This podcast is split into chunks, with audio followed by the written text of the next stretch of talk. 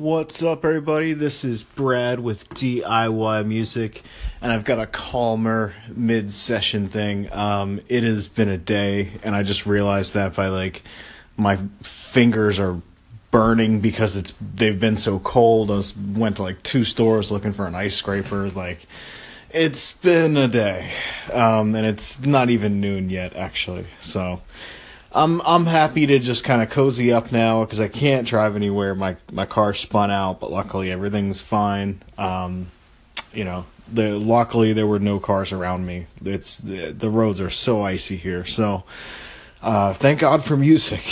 you know, because my internet actually went out the other day. Um, it could have been because of the snow, and I was actually doing music, so like two hours after the internet went out was when I realized it, and then it was just like, oh, this is kind of nice because now I have no excuse to to play video games because because everything I do is online.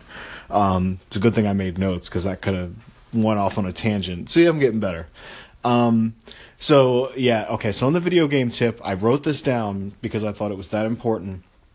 Um, in Overwatch, Hanzo says um, some sometimes he'll say how you do one thing or no no actually no I'm I'm thinking of something else. Never mind that. Screw Hanzo. Um, I really don't like Hanzo. Um, so how how you do one thing is how you do a hundred. Maybe he did say that. Anyway, um, and okay, so how you do see the the the ramblingness finds its way in there, even if I make notes. Um, so how you do one thing is how you basically do everything. And so I was that that quote got back into my head because I was going through and like really getting into the waveform of how it goes up uh, up and down when I was trying to like chop up something extremely meticulous. And so that's the direction I went into where I realized that I had the option of saying close enough or I had the option of like zooming in and finding the exact crossover point right when the transient that I want begins. And I chose to go the harder route to get a you know ever so slightly cleaner sound on this sample. Um, so I guess that's the way I work sometimes, and I'm honestly trying to get a little bit better at saying screw it, you know, like good enough. Because sometimes when you're being creative, you have to keep things moving and you have to, you know, I I I don't know, creativity is a whole nother thing. So let's let's keep it moving. Um, but okay, I'll talk about that sample that I mentioned chopping up. Now this is kind of cool. I was going through and looking for claps forever, just like, you know, finding stuff that worked for 5 minutes but it didn't work after that. You know, I got tired, and and so you know, when when you're choosing your snare sound, like I've probably got so much more work to do.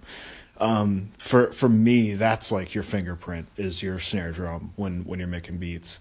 Um, so so what I did was I found this other thing that realized what which part of it actually contributed to the snare sound and that wasn't even the snare at all. It was a reverb, and I was actually specifically looking for stuff with reverb tails, and um, so I realized that only the reverb was what sounded good. So I went into Maschine and just silenced pretty much the entire drum aspect of of the transient, and um, was able to only get that reverb tail. Then I tuned it, so basically tuning just the reverb to the song itself and you got to go up. For me, I think it looked like I went up to like octave five, so I'm able to actually hear what notes are contained within that reverb tail, and then tune that to the song. So then once you bring it back down to pitch, you know, back down to like, um, you know, for me it's like A two, A three ish maybe.